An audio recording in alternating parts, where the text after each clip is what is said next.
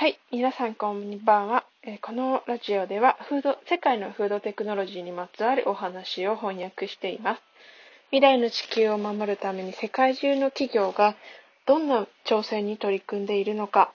そして私たちが今からできることは何なのか、そんな内容を発信しております。はい、皆さんいかがお過ごしでしょうか、えー今日は12月31日ですね。えーと、すごく寒かった今日も。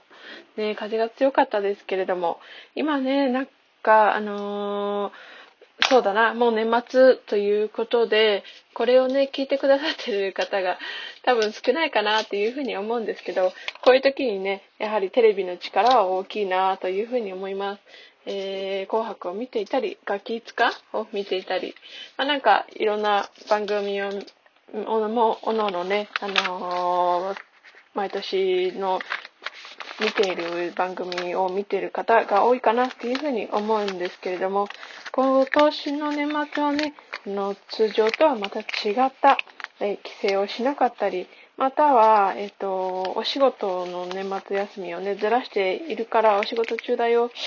お仕事を明日もするよっていう方も、うん、果たしているのかなっていう感じなんですけど、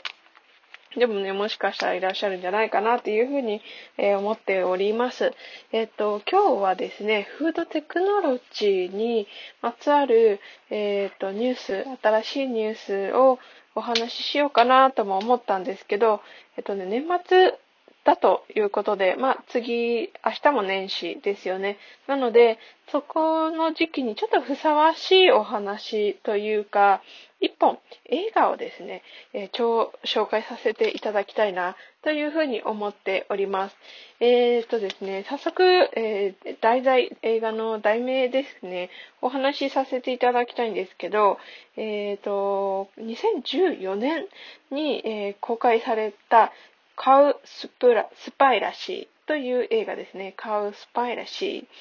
ー。えっ、と、イニシえーアルファベットで COW、カウですね。牛。スパイラシーが SPIRACY ですね。カウスパイラシー。で、サブタイトルで持続可能性の秘密。持続可能性の秘密という、えー、と、英語で言うと、The Sustainability Secret。The Sustainability Secret ですね。カウスパイラシーという映画なんですけれども、これは、んと、環境問題とか食べ物の問題、動物の絶滅問題についての、えーと、これはドキュメンタリーなので、えっと、ノンフィクションの映画ですね。事実にもまつわる映画になっているんですけれど、私が、えっ、と、このえ音声メディアを始めて、えー当初の頃からお話しさせていただいてた、えっ、と、家畜の動物が、えー発する二酸化炭素やメタンガス、そういうもとものが環境にどのぐらい寄与しているのかということを事実に基づいて、えーと構成されている映画なんですけれども、えっとね、こちらは、あのー監督で、あそうですね、こちらがですね、2015年にネットフリックスで公開が始まっているんですね。ということで、もし、えっと、ネットフリックスの会員の方とかは見ることができると思いますので、あのー関心のある方がいらっしゃいましたら、えっと、見ていただきたいな、というふうに思っております。これは本当に、あのー面白くって、えっと、ストーリー的には環境保護活動を始めた一人の男性が、まあ、主人公というか中心になって話が進んでいくんですけど、その人が、えっと、環境汚染問題についていろいろ調べていくんですね。えっと、いろんな企業に、えっと、アサインを取って、インタビューをしたりするんですけど、えっと、そのいろんな企業は、が、えっと、訴えることっていうのは、こう、なんだろう、電気をこまめに消そうとか、えっと、なんだろ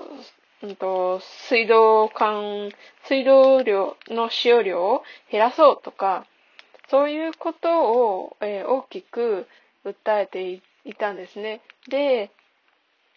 みんといろんな企業が触れていなかったその畜産業が環境に及ぼす影響、なぜここに触れていないのかということに、この主人公の、えー、男性が、えー、疑問を抱いて、実際にいろんな企業に、えっと、そのメタンガス、で家畜動物が発生するメタンガスが環境にこれくらい影響を及ぼしている、この事実についてはどう思うか、ということをやっぱ投げかけると、うんと、まあ、返答が返ってこない企業もあったり、あとは地域によって違うから、それは明確には答えられないよね、というふうに言われてしまう。やはり、そこを、えっ、ー、と、まあ、なんだろう、あの、家畜産業を、について、あの、止めてしまう、止めてしまうというか、そこの活動を、えー、邪魔してしまうと、やはり彼らにも悪影響が及ぶんですね。やはりそれは、うん、お金の力が働いているということで、うん、うん、みんなこう口を閉ざしてしまうんですよね。そうそう、なんかこう闇だなっていうふうに私は見ていて思ったんですけども、で、この映画のね、制作を進めていくうちに、なんか彼らもね、命の危険を感じ始めたらしくて、えっ、ー、と、プロデューサーまでもが逃げ出してしまったらしいんですよね。もうそう、でもね、やっぱりドキュメンタリー映画って、まあそういうことはあるのかなっていうふうに思うんですけど、でもその後ですね、あの、皆さんもご存知の有名な俳優さん、今はね、投資家とかで、とても活躍されている方かなっていうふうに思うんですけど、レオナルド・ディカプリオ。彼の援助によって映画が無事成功したということなんですよね。そうそうそう。これがね、彼がやはりこう、環境問題について真面目に正面から向き合っている、そして、えー世界を、地球を変えていきたいっていうふうに、うんと、まあ、まっとうに、まっとうにっていう言い方あれだけど、えっ、ー、と、思って活動を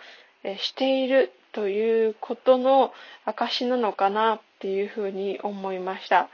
うん。やはりこう、映画とか、本とか、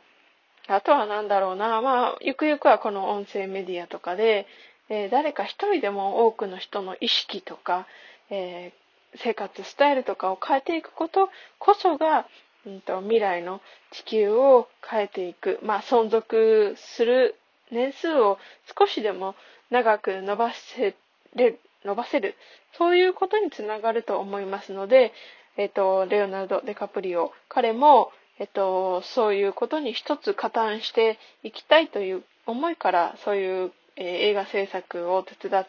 うっていうことをしてくれたのかなっていうふうに思いました。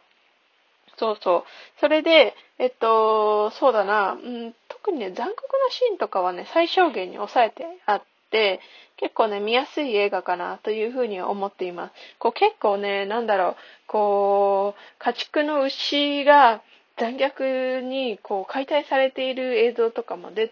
るドキュメンタリー映画とかもあると思うんですけど、そういう感じではないんですよね。うん。だからね、うーん、なんかこう、まあなんだろう、現在起こっている事実を受け止める、まあ一つの題材としてはいいんじゃないかなっていうふうに思っています。で、果たしてね、その主人公の人が、どこまでの事実を突き止めていけるのか。で、なんだろう、うーんその社会と家畜産業がどのように向き合っていくのかという、まあ、結果の見えない話かもしれないけれど、それがストーリ